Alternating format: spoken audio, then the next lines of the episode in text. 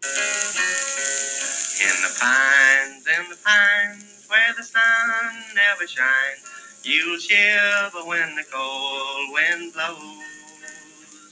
There's a grave in the pines where the sun never shines. There's a grave that's shaded with the pines. Hello, everybody, and welcome to the Slay Queens podcast. I'm your host, Ashley Zoik, And I'm also your host, Wayne Thompson. And this is a show where we Take a deep dive into the dark side of the rainbow. Hello, everyone. Hi, everybody. Merry Christmas. Yes, Merry, uh, just slightly post Christmas, but Merry Christmas. Yeah, it's Boxing Day. Merry Chrysler. Uh, hi, Ashley. Hi, how are you? I'm great. How was your holiday? It was good. Mine was Oh, as good. well. I did a little bit of working, but I did have some time to celebrate with the family too, so that's always nice. Yes, we got all the gifts and all of the celebrating and all of the alcohol. that's how you know you've it's had like a this time of successful. year. I feel like the last like week of the year is just debauchery for most people. I am fairly certain that between December 15th and December 31st, I gain at least 10 pounds. Oh my gosh, that's Yeah. exactly yeah. Yeah. Mhm. I mean, don't tell the gay council because they'll revoke my penis privileges. um, but I do think that is something that happens. I would I'm like holidays. I'm like swimming in mashed potatoes. That's my thing. That is my one side that I'm like, if we're making a meal, we have to have mashed potatoes. all the carbs for me, all the carbs and all the sweets. Yes, I agree with mashed potatoes. Uh, I insist that my mother uh, make this sweet potato casserole, which is essentially just sweet potatoes, brown sugar, and gluttony. Um, Doesn't it have like marshmallows on it too? It does. It has like a pecan pie crust. Yeah, my and, Mima used to make one. Well, and my mom insists on doing marshmallows on top of the Yep. pecan pie crust That's because she do. she says it's more aesthetically pleasing that That's way. exactly right. That's Uh, so funny. Yeah, I It does look pretty. I mean, It looks great and it sounds delicious. And now that I've talked about it, I'm going to have to have some when I leave here today uh-huh. Because I do have the leftovers in the fridge. Uh, and then, of course, lots of dessert because my family's really big on that. But yeah, that explains why I go from about a 28 waist to about a 31 waist at the Mhm. very end of the year. That's okay. Yeah. It's bulking season. It is bulking season. I Do you stick to that. do you even lift bra? so Uh, That could not have been any gayer. I aim to please. I like that.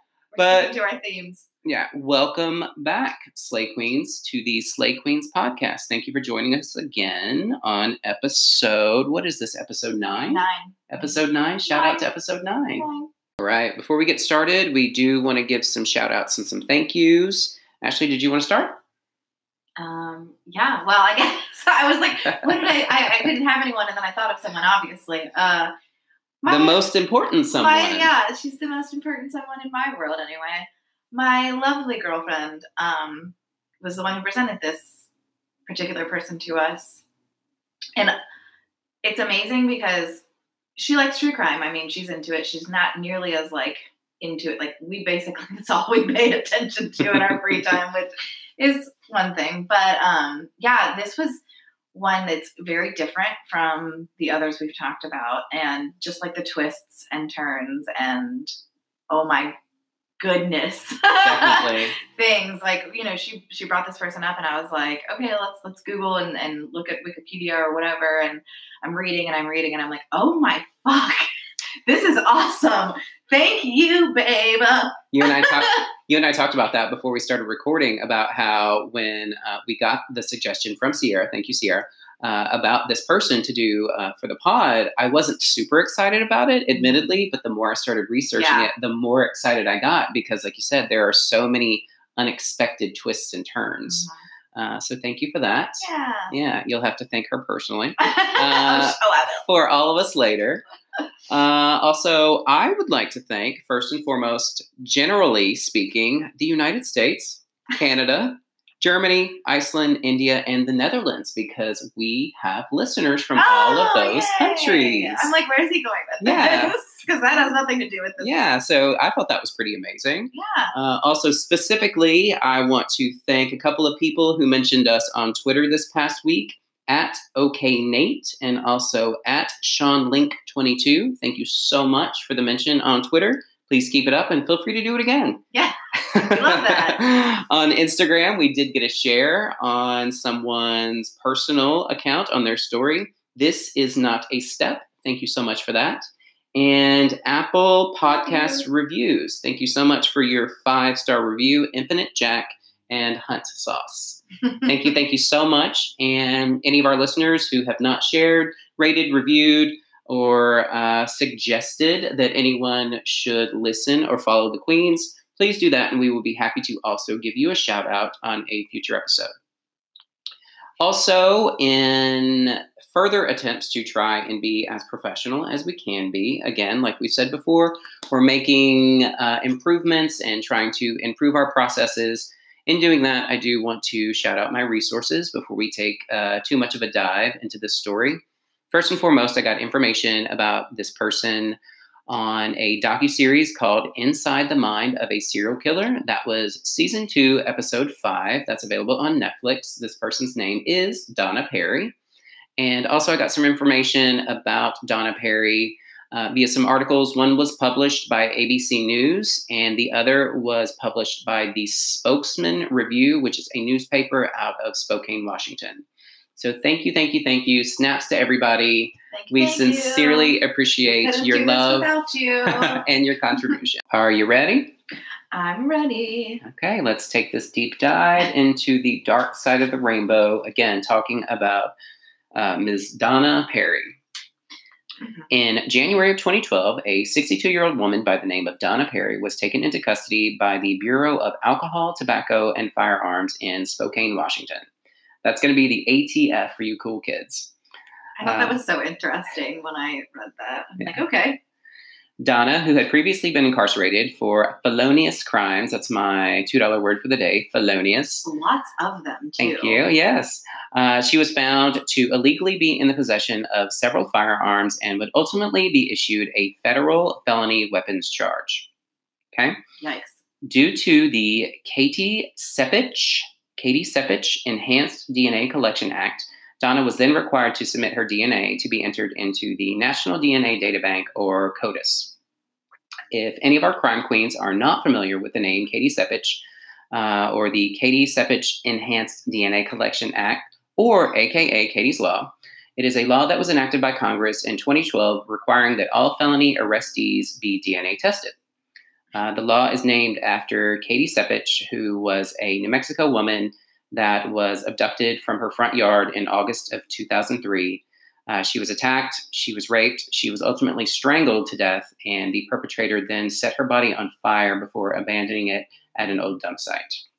I totally forgot about that law. That's so. I mean, until you said Katie's law, I was like, oh, that's right. That's what it is. I've heard that before. I knew that the law existed. I had heard of it, but I didn't know the the backstory. So Mhm. even in doing research for this case, I thought, you know, I should know why this is a thing.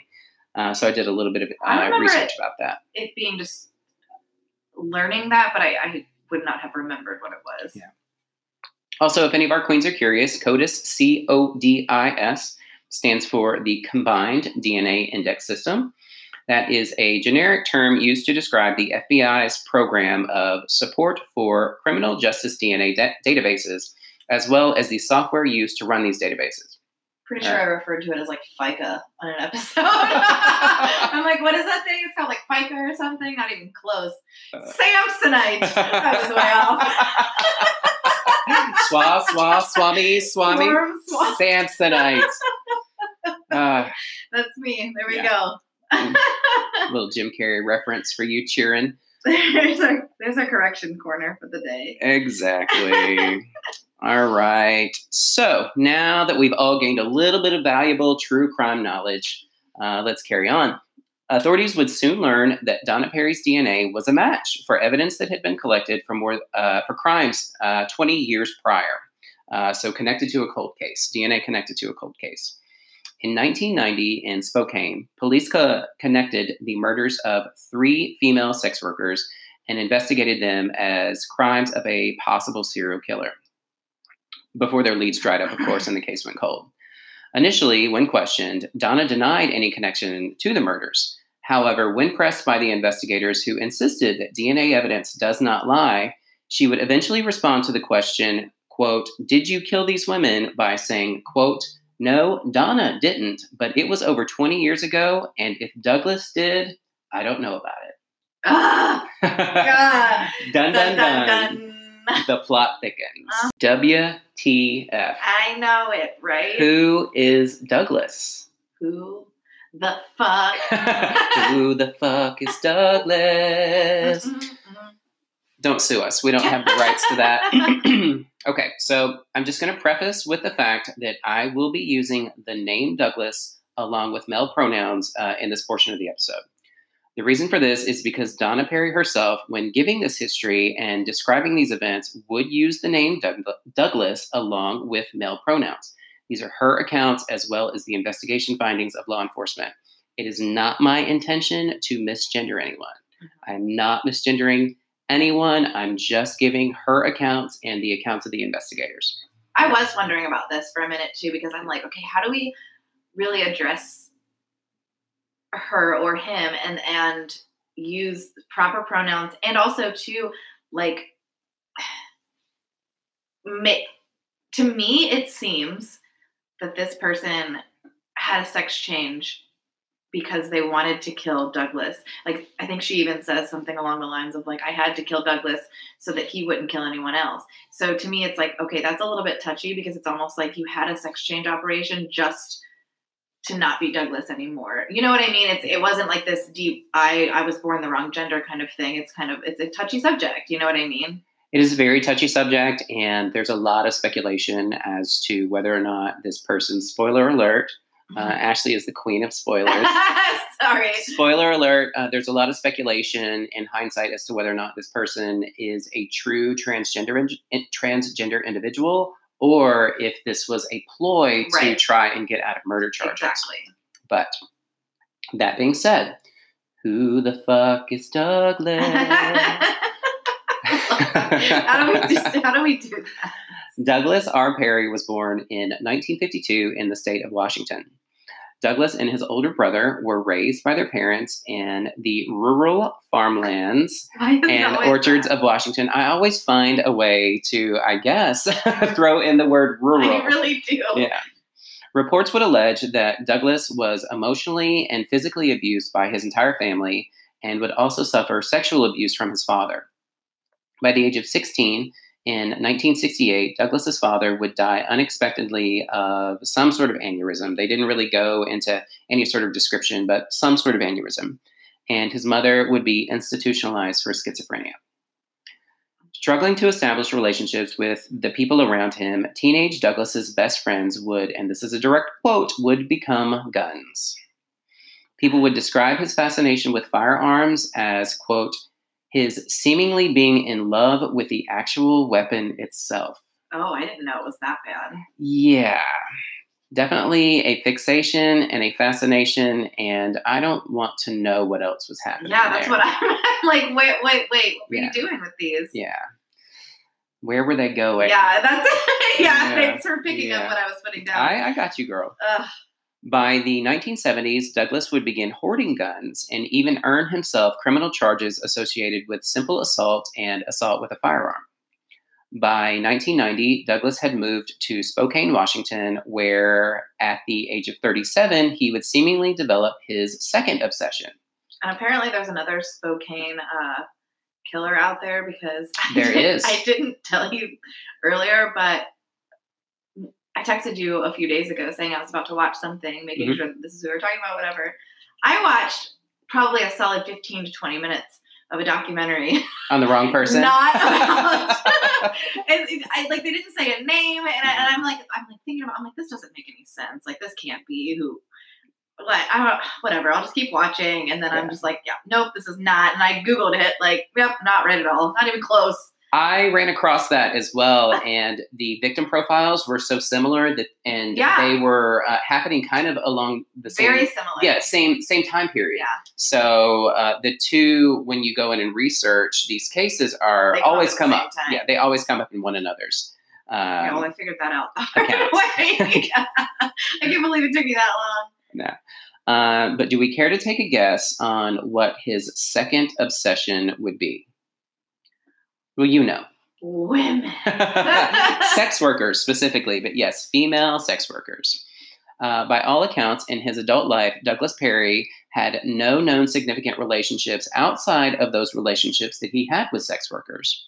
Wow. The eventual theory would be that Douglas preferred these relationships because these were situations that he could control and people that he could objectify at will. That's not a red flag. How many red flags is that now? I mean, I'm pretty sure we've not been counting them as diligently as we should have, but I'm pretty sure we're up to at least, what, 15 or 20 red flags at this point? I mean, we're almost at episode 10, and I would.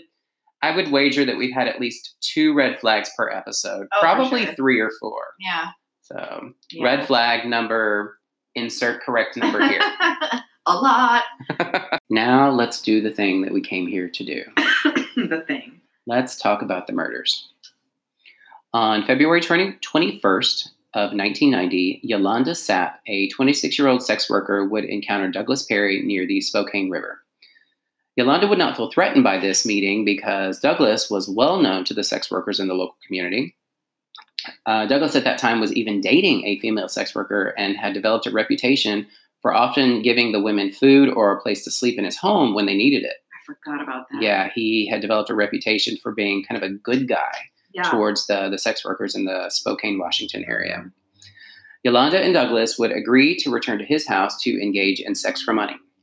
Uh, she would never be seen alive again, however.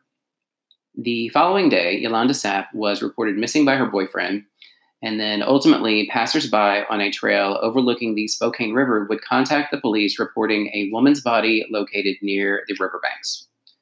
Yolanda would be discovered by police officers uh, bound by the feet with a very distinctive green blanket. Put a pin in that. That's a Wayneism. Put a pin in I that. love that. Um, otherwise, though, she would be naked, and by all accounts, people were quoted as saying she was on display like a trophy. Ugh. She had been shot three times. Yikes. On March 24th, I really. what does it say? Uh, in my notes, it says March 24th. Um, yeah, so I wonder what I was doing at this time. sorry, sorry, crime queens. Uh, I really had to just stop and, and try to remember what I was doing when I typed this out. On March 24th of 1990, Nikki Lowe, a 35 year old sex worker, uh, would also encounter Douglas Perry at the Green Street Underpass. Apparently, this is an area in Spokane that's often frequented by sex workers and their solicitors. The two would agree to return to Douglas's home to engage in sex for money. Uh, the following day, Nikki would be found shot dead, naked, and draped over a guardrail Ew, alongside a roadway near the Spokane River. What's that about? Just, I don't Ugh. know. Yeah, I'm it, I'm, I'm mind blown by it. Evidence collected from a nearby trash can would be identified as having belonged to Nikki Lowe.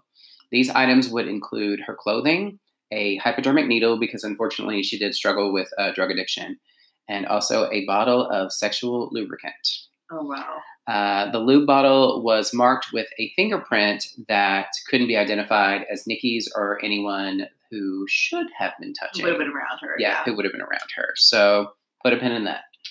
Oh, and I'm sure everyone that she worked with was perfectly willing to be fingerprinted because they want to know who who who was who was around. Absolutely, like who had killed her. Then, 51 days after the murder of Nikki Lowe, a sex worker by the name of Kathy Brisbois.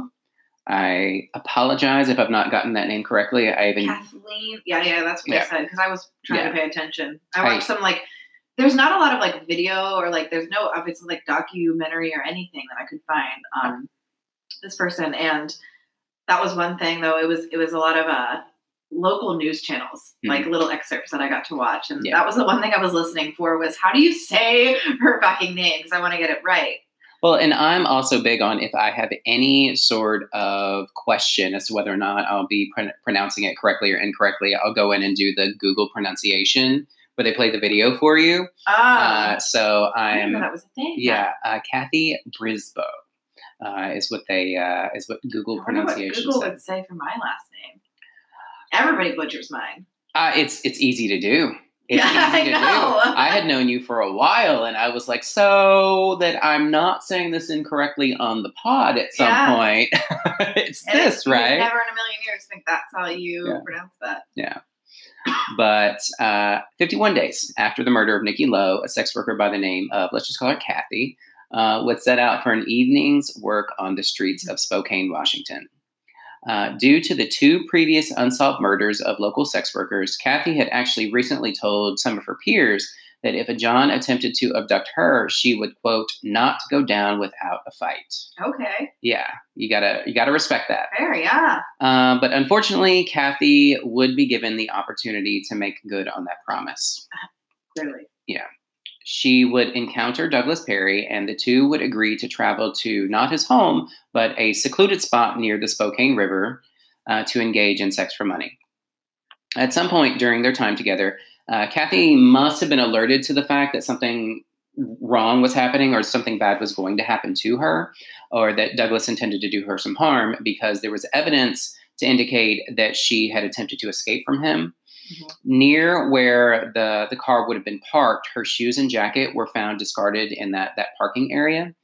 Uh, then her sundress and some of her blood were scattered down the embankment towards the river as though she were running away, as though she had been injured initially Okay. And- and then makes was running away. Uh, and then at the bottom of the embankment, uh, there was evidence, blood evidence, and other things to indicate that the two would continue on to a struggle at that point.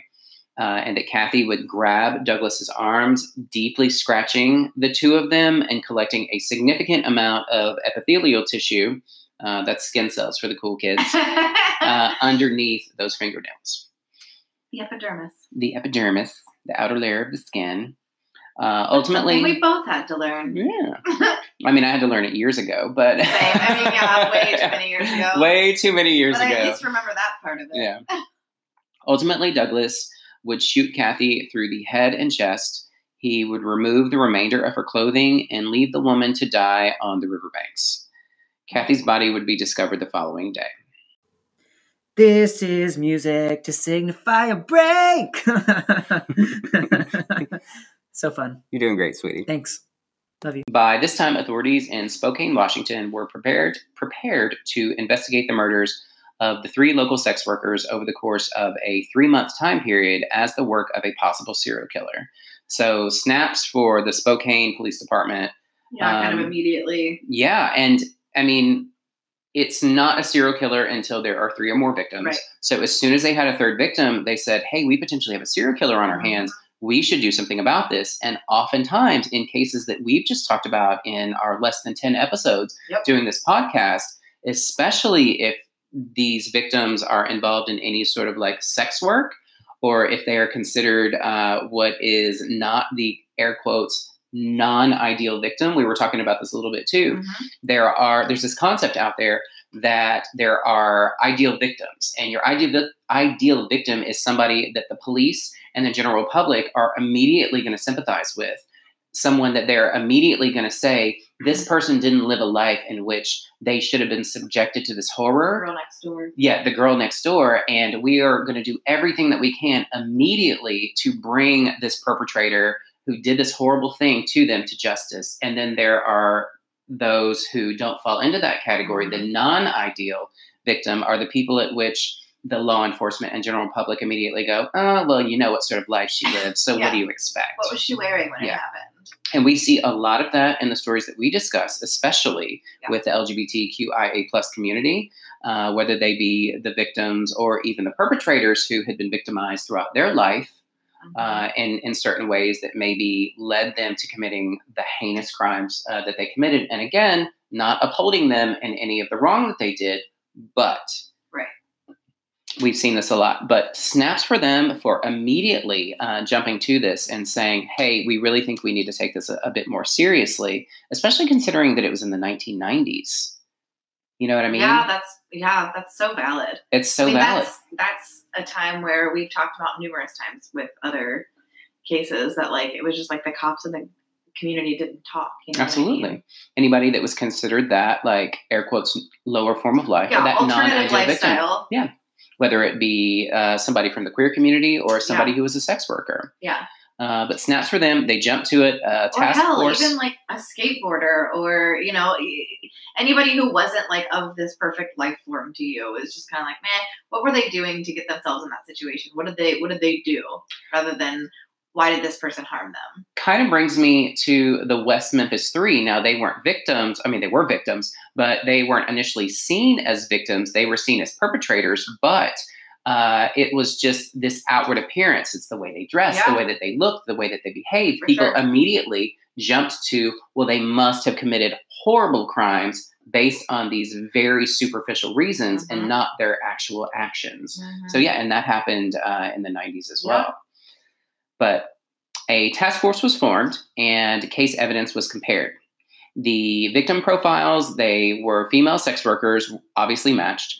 Uh, the cause of death, as well as the staging of the bodies, that obviously matched. They were all killed uh, via gunshot wounds. They were all Wait, staged. hold on. I want to add this in. Did you Did you Did you notice that it was a 22 caliber?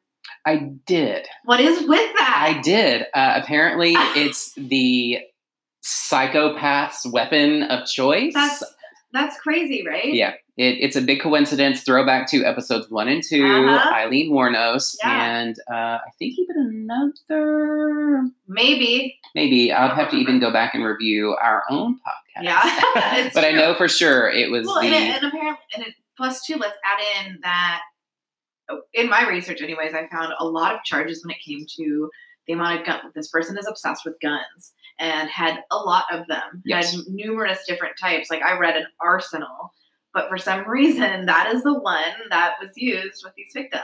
maybe it's because it's small. I actually did read a little bit about this.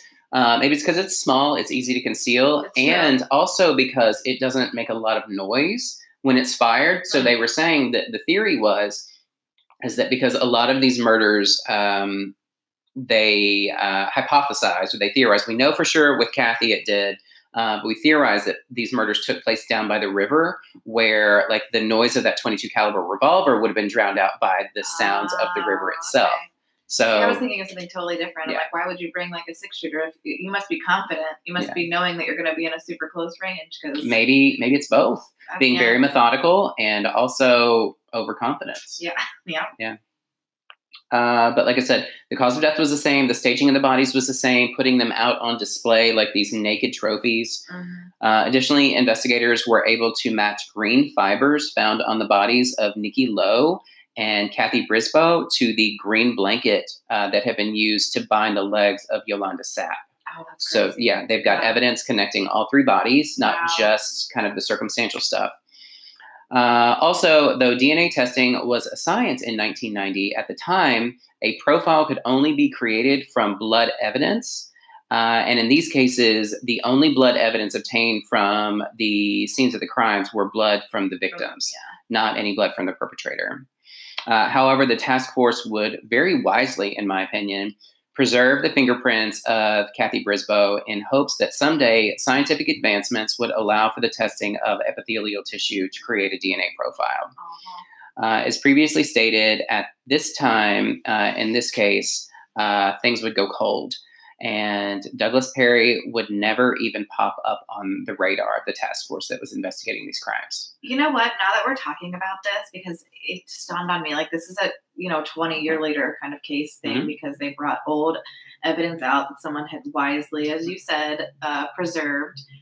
Um, I'm intrigued to know who the forensic pathologist was 20 years later because I watched this show on HBO and I highly recommend it. I, I don't know if I if you would call it a docu series or whatever, but it's called Autopsy, and they're all Mhm. different individual, you know, ones, and it's one specific pathologist, and I absolutely love him. But what he does is like it's these cases that you know 15 20 30 i mean there was one case where it was 2000 years later that he was now doing uh, an autopsy on these bodies with new you know for like new things that had been stored from forever ago that he's Yeah. now like re-going and looking back at again with all this uh, new technology is the word i was looking for and the things that he finds it's i mean it's amazing if anyone has hbo like this show is mind-blowing like what he figures out and how he does it um I would be interested to know, which by the way, he did Epstein's autopsy. Really? Yeah. I had like multiple people like tell me. I, I went to work one day at Starbucks, and uh, one of the guys I work with, he's like, "Did you hear who did Epstein's autopsy?" And I was like, "Why would I hear that?" Like he goes, "But it's your guy, man. Like it's him." Yeah. And I was like, "That's awesome." That's pretty amazing. yeah. Plus, I, I, for me, in in doing this portion of the research, this is a little off topic of what you were saying, but it was so intriguing to me that they were so ambitious to to go. Okay, well, someday we're going to have a Star Trek future. Yeah, it's so and true. at some at some point, they're going to be able to pull this DNA, yeah. and they're going to be able to tell us who this killer was. It was pure like hope and fantasy for them, mm-hmm. and it came true. Yeah. you know, and Someone and, had to have a dream. yeah, And like most people think way too logically to like ever think to preserve something like that. And I'm kind of that guy. I'm the super analytical thinker in which I go, well, this this is fact. This is what we have to work Yeah. with. Let's not dream. Yeah. And again, they said no, there's a Star Trek future and Mhm. it's going to happen someday and we're going to facilitate it happening someday. it's awesome. So that's amazing. Snaps for them. Yeah, when that's like that show that I was talking about, that's how it always is. There's always somebody who did their future selves a good deed and didn't even realize it until X amount of years later. Yeah. Lord knows I didn't do my future self any any favors. I understand that. Except for all the mistakes I made. I've learned some valuable Learn. lessons there. Yes. The next time we hear from Douglas Perry is in 1998 when he was having, air quotes, a date with a sex worker in his home. This woman would discover what she later described as an arsenal inside the residence. I think you I did referenced that say that. earlier. That's Yeah. I think you referenced that earlier. I forgot she said that. And asked Perry why he needed all those weapons. Uh, Douglas Perry responded by saying, "quote Don't worry, I won't l- hurt you because I like you." So I didn't know she asked him that. I knew that she had like reported to police everything that she said, and the list was extensive. I obviously read that, but Yeah. that's funny. Wow. Yeah. Wow. Wow. She would become extremely upset by this and quickly leave his home and Yeah. report this incident to a passing by police officer, which I thought was pretty ballsy. She Mm. went and told this whole story saying, Hey, I'm a sex worker. I was having a date with this guy. Yeah. I saw these things. I said something about it. And he said this thing to me that thoroughly creeped me out. Uh, I want you to go do something about it. And again, snaps for like Spokane PD for Uh-huh. not just like laughing her off or brushing her off because of the type of work that she did. Uh, they actually uh, placed him under arrest and they got a search warrant for his home. And that led authorities to the discovery of 49 guns, 20,000 rounds of ammunition, and five pipe bombs.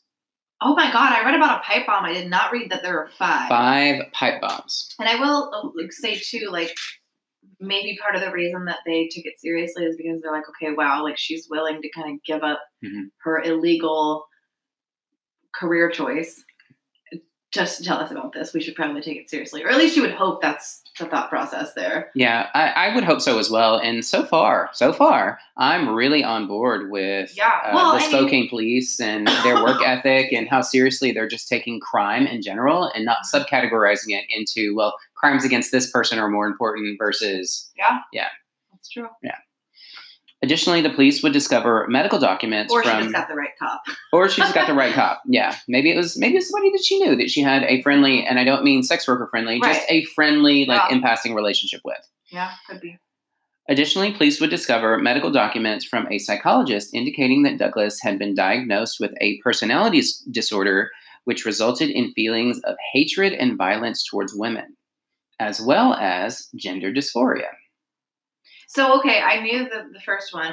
So what I had read was that it was he was diagnosed with obviously the hating women, but Mhm. then I also read that he, they, there was paperwork of that, and then there was paperwork of like looking up gender reassignment surgeries. So I didn't know if that was a diagnosis that he had gotten to. Okay, I think it was all of the above. yeah, Uh, and from what I read and from what I kind of understand from friends of mine who have transitioned, you do have to be evaluated by a Right. psychologist Right. beforehand. And it was kind of all of this documentation together where he was going and uh, being psychologically evaluated uh, because he was starting to have these feelings of potentially being a transgender person. Okay. And he was diagnosed with that personality disorder, stating that he was potentially um, a danger Yeah, to women because he had these these feelings of hatred and violence towards them.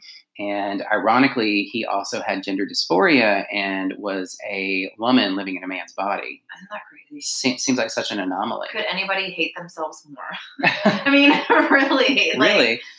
I mean, you hate who you are, but then you also hate what you feel like you should have been born as. Like, you know what I mean? Like, Yeah. there's no there's no self love involved in any of that period. There's no. Oh my god, that's a living hell. It truly is. Truly is. You're absolutely correct. Uh, included in these records was an outlined plan of actions Douglas could take in order to begin his transition into becoming a woman. So that's absolutely what was happening. Uh, ultimately, Douglas would be sentenced to 18 months jail time for these weapons charges, and due to his personality disorder, uh, would serve that time in an institution for inmates with mental health problems, which was located in Oregon. Hmm. All right, so I just want to recap that for a second Yeah. because we've been bragging on the Spokane police. Uh, I do want to recap that.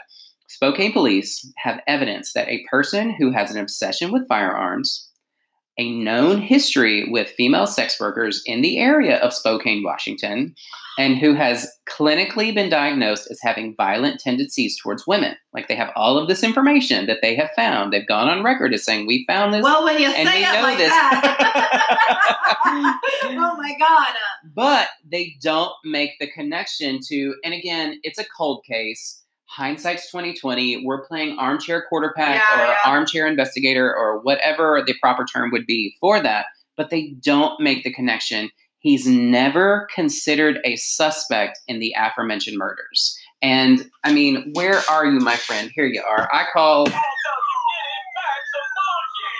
bullshit that never gets old. bullshit. I mean, again, hindsight's twenty twenty, and like you so eloquently pointed it out, when you line up all Yeah. those facts like that, but isn't that what they should be doing? I'm not a police officer. That's I fair. don't work in crime and uh, crime scene investigation Someone should or be thinking about some wheels should be turning. Exactly. There has to be a better process. Yeah. I, I, I would think there has to be a better process, and that is not me necessarily saying that anyone's doing their job incorrectly, but Right. we as professionals in any sort of livelihood Mhm. should be open to constructive criticism as to how we can be better. Yeah. And I that's feel like this process could be a lot better, at least at that point in time. And this was many years ago, and hopefully it's better now.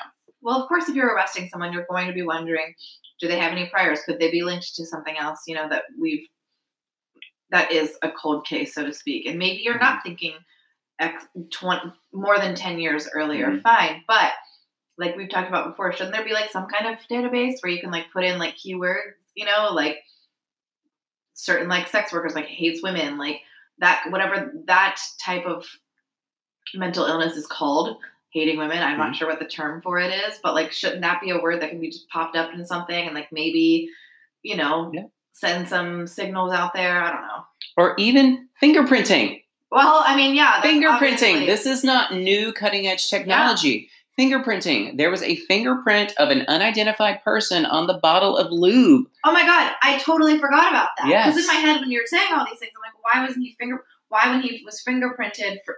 He should have been fingerprinted for these guns, right? Why did they not match that up? Just there, obviously there wasn't something for them to match it up to, but I guess they didn't fingerprint Yeah. him that second go around. I just assumed that they would have. Yeah. Dear God, okay. I'm taking back the snaps that we gave them. That's so much easier than I was like literally thinking that they were making it. Like, Yeah. literally all you had to do was fingerprint this guy. yeah, snaps rescinded. And I'm giving you another.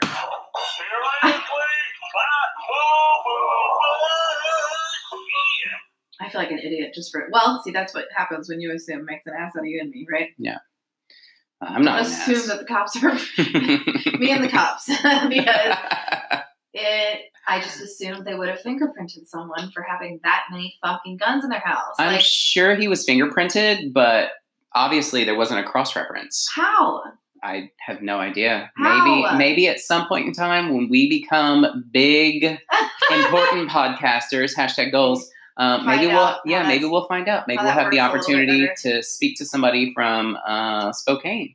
Yeah. Uh, I actually have a friend who has just moved to Spokane, so I don't know. Maybe, maybe, maybe, see. maybe we'll see. Hopefully, he's safe. yeah, right. Good grief. Um, so it was while serving time at that institution in Oregon that Douglas would confess to his cellmate that he had killed at least nine women. So we only knew or know about the three, but there were allegations uh, from Douglas uh, Perry and the cellmate uh, at the institution in Oregon that there were actually a total of nine victims. So I also want to say, hold on. Yeah, when it, her says uh, had killed nine prostitutes, says the quote, he told me becoming a woman was a disguise to take the heat off of him, that an elderly lady with mental illness would never get caught. Yeah. I think I got that from the cellmate from the later incarceration. Oh, Yeah. okay, okay. Yeah, because right now, right now we're of still right now we're still Douglas. Yeah. Yeah, we're right. not yet. We're not yet Donna. We've not yet transitioned. Uh, this particular cellmate um, said that Douglas Perry said was bragging about how I killed nine women. They were all sex workers. Uh, he described them I as No, no, you're good. described them as quote pond scum and this i think is a little bit more insight into maybe some of the reasons to actually why why someone who had this gender dysphoria someone who um, was born uh, biologically male but was a Mhm. female uh, would maybe seek out these victims Yeah. said that he had this Oh, I hatred for them Yep. because they were wasting their bodies and they were wasting their ability to reproduce. Yep. Uh, Douglas stated that he hated these women uh, because they were able to bear children and become mothers while he himself could not. Yeah, and so upon to him, if you're just using that area to for pleasure rather Yeah. than for procreation, Yeah. then you're, he hates you. Yeah. So he hates you to the extent that he's going to essentially torture and kill you. Which isn't Uh, it for the interesting though that he was dating a prostitute? You know what I mean? Yeah. Like, how do you? What's different about that particular woman that you're going to date this one, yet the other ones they're just scum to you? It's just Yeah. It's another anomaly that I guess I'll never understand. I will I will not understand it. Plus, I I I had said that maybe this offers us a little bit of insight as to why Perry committed the crimes Right. that were committed. But then again, uh, a flip side of that is I call a little bit of bullshit. Attention. Bullshit meter has detected major BS. Confirmed. That's definitely some bullshit. Confirmed. Yeah. I call a little bit of BS because uh, at least two of these women had children. Oh, Yeah, so they weren't wasting this ability I didn't know that. to reproduce. There's my one. I didn't Yeah. know that. Where Yeah. probably there'll be six more, but So I, I I don't know. I almost feel like they were trying to justify their actions later. Yeah. Um, but uh, upon completion of the incarceration, Douglas Perry would then travel to Thailand. So after the 18 months in Oregon, would then travel to Thailand for gender reassignment surgery. that's right. Yeah, and that's when Douglas becomes Donna, the aforementioned Donna. definitely not hot Donna. Definitely not hot Donna. Who we've No. come full circle. We talked about Hot Donna in the Luka Magnotta episode. we sure did. Yeah. Snaps for Hot Donna. Uh, We'll give always. Hot Donna the snaps that we took away from There the we Spokane go. She gets all of them.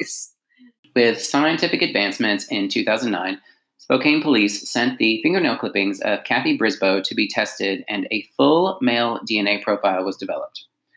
That profile was entered into CODIS, and as we previously mentioned, it was ultimately matched to the DNA of Donna Perry in 2012. There it is. There it is. Other evidence tying Donna back to the murder of the three female sex workers in 1990 included, of course, her fingerprint matching the previously unidentified print that was found on the bottle of sexual lubricant that belonged to Nikki Lowe at the time of her death. Donna would be formally indicted for all of these crimes. Her defense at trial would claim that Douglas Perry and Donna Perry were two separate people. Her defense was that Douglas Perry had feelings of hatred and disgust towards women uh, with violent tendencies that he could not control. Donna said that Douglas's violent tendencies eventually escalated to murder and that she had stopped it, that mm-hmm. she had stopped him. Donna claimed that the gender reassignment surgery created a new person, a person who did not have violent tendencies towards women, and that the removal of Douglas's penis also removed the personality disorder that she had previously suffered as Douglas, and that she was not responsible for the crimes that Douglas had committed. I mean, you can make an argument for like if you were to remove most men's genitalia, they wouldn't be themselves anymore. But this But is a far stretch. This is a far stretch. I mean, what I my paraphrasing from like the first article I read and, and reading what she had said was so basically what she's saying to me is the only way for Douglas to stop was for Donna to kill him.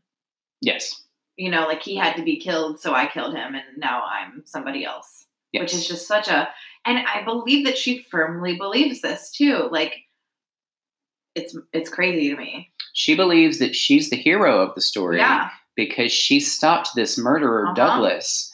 Um, she's like a vigilante in a way. yeah, and I You're kidding me. That's three gallons of bullshit in a two gallon bucket. I call bullshit. I love that. I I call complete bullshit, and so did everyone else. Um, this line of defense would prove ineffective against um, against the case evidence and the testimony of the cellmate from Oregon uh, in the institution, I and then of course the other cellmate from when she was institutionalized, uh, not institutionalized, uh, incarcerated Yeah. as Donna. Yeah. Both of those people in um, both of those people testified at trial, saying, "Oh well, Douglas Perry bragged to me about Mhm. committing all these crimes and boasted about it and said this is why I did it." think And then of course, he, he was had been a hired hitman, basically. yes, and then the cellmate uh, that Donna had had during her incarceration said what you were explaining to us earlier. Do you want to remind us what they said? About she said that it was her defense. She said nobody's going to suspect uh, an old lady. Yes, that's what it was. Yeah, nobody's going to suspect an old lady of. Um, hold on, hold on, hold on. Oh my gosh, where did it go? Where did it go? Where did it go? essentially, she was saying that this was her her plot and her plan and her ploy all along Yeah, was to disguise herself uh, in the best way that she possibly could. because nobody would believe that a, an old woman with a mental health issue would be responsible for something like this. Yeah. Yeah. But that line of defense was ineffective, uh, like I said, uh, against the case evidence, against the testimonies, uh, and Donna would ultimately be found guilty of three counts of first degree murder. Mhm. The sentence handed down from Superior Court Judge Michael Price was life in prison without the possibility of parole. I even read somewhere that it was like up to 26 murders that she, she had, you know, ultimately said that Douglas had committed. Yeah. I know that, like we had kind of previously discussed, there was another person who was targeting kind of that same demographic of people, um, Yeah. the same victim profile in the same area Serial killer Yeah. is what that person was like referred to as. Yeah. during the same time. And kind of the, the victims, or at least the theory, was some of the victims uh, who was responsible for it is a little bit blurred. they Mhm. kind of couldn't prove one person versus the other. So I think Right. that's why we're reading accounts that we know of three victims uh, of Douglas Perry's and ultimately Donna Perry. Um, but could have been could have been nine, which is what Douglas Perry had claimed, and then it could have been up to however many uh, you said that you read an account of. right. Uh, regarding Donna's claim of innocence due to her state of gender dysphoria at the time of the murders, uh, psychiatrist Dr. Linda Papadopoulos, who apparently is an authority uh, in the these sorts of crimes, uh, she is, I guess, very well known and very well regarded in the UK. She's gone on record to say, "quote There is absolutely no connection between gender dysphoria and psychopathic tendencies." It doesn't matter what her gender was, this person was a murderer. We, I like that Yeah. a lot. I like, That's yeah. I had to include that because I appreciate I- that. I'm glad that you did. Yeah. I had to make it very clear that people who specialize in this sort of thing Uh-huh. saw complete bullshit and said, no, there's no no correlation between this demographic of people and murderers. This was just a If- bad person, regardless of their gender. If there were, we would have a lot more um, people on our list that were transgender people. Absolutely. We this is the first one, I believe, that we have. Talked We did a transgender person for kind of our shallow dive on episode three. Right, right. you were sick that okay, week. Yeah, Yeah, you were sick that That's week. true. So I had a guest. about that one. uh, but and I would love to do. I would love to do more transgender cases because I think it's it's becoming kind of an epidemic. well, that it for surely is right now. Yeah. There's Not perpetrators so much as victims. no, that's what Yeah. I mean is the victims. But the thing is, is like it's so interesting because it's it can't be proven like who this person is.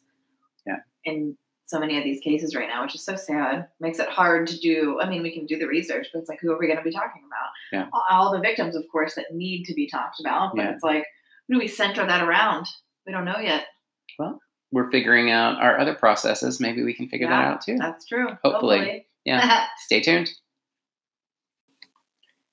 And that, I guess, is that. the story of the life and crimes of Donna Perry. Whew. Interesting, interesting, That was a fun interesting case. Yeah. Uh, shorter episode today. There was not a ton of information about her out there. I mean, it was difficult. I will say. I mean, I even like I said before, I watched a documentary that wasn't even about her for quite some time, and most of anything visually that I got to watch was quite honestly just like I said, in the local news channel, like Yeah. talking about Yeah. the case, like when it was active and when she was convicted and everything. So, Yeah. I mean, that was super interesting. I I, will- I love seeing like real time, like Yeah. this is what was going on during this. Oh, on a side note though, don't fuck with cats. That docu or I guess limited series on Netflix was just it was it's fucking amazing. Like they did such a good job. They did Yeah. such a good job. And if you listen to the last episode, you have to watch it now, or vice versa. It's just Luka. Like we talk about him, but we I mean we do talk about the web sleuths a decent amount. But I just had no idea the leaps and bounds that these people like went through to find this person. Like if it were not for these people, well, he would have been found, but it would have taken a lot more victims. It, it's really, really, really awesome. It's really good, and it's hard. Some of it's hard to watch, but I have a little bit of a crush on the main girl because she's just such a badass. Think- she's awesome. I think at this point, the entire nation and possibly the world has a crush on her because She's she is trending. she is fucking. Yeah. I want to be her friend at least. One of those people. I, I've not watched it. Admittedly, I've not watched it, uh, so I'm a little behind Oh, you're going in, to in that fine. regard. I definitely am. I'm right now currently obsessing a little bit over season two of You. Yeah, I know. Which I'm like waiting so hard to watch. I need to watch it. uh, but it is definitely on the list. I, I do want to kind of go into it. Plus, I also feel like we researched and then presented uh, our findings Yeah, about Luka Magnotta, and I feel like I'm a little Luka Magnotta fatigued. that could be. so I want to give myself just a be. little bit of time uh, before I dive into it. So I think a good kind of separation period will be the amount of time it takes me to watch uh, Mm-hmm. we were season on a two. break. Yeah, we were we were on a break, uh, and then we'll pick back up. And uh, I, I'm definitely looking forward to it, though. Yeah, it's Definitely looking forward. Awesome. And if you queens and kings and everyone in between haven't listened to our episode on Luka Magnotta, please go back to episode eight and listen to that. And also uh, Netflix, Netflix, Yeah. Netflix docu series or limited. What did you say? Limited series. Limited Yeah. Series. Uh, about the life and crimes and investigation into Luka Magnotta. hmm And I think maybe that's it.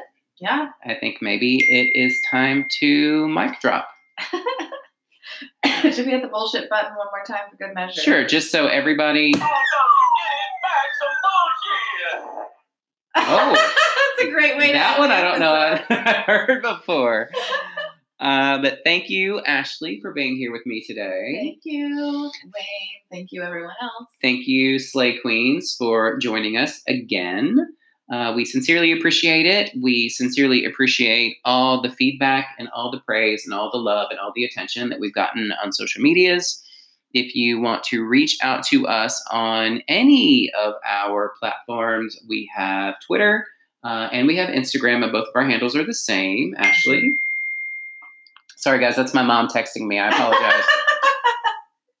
Slay Queens Pod. Slay Queens Pod on Twitter and uh, Instagram. We also have a Gmail account set up. SlayQueenspod at gmail.com.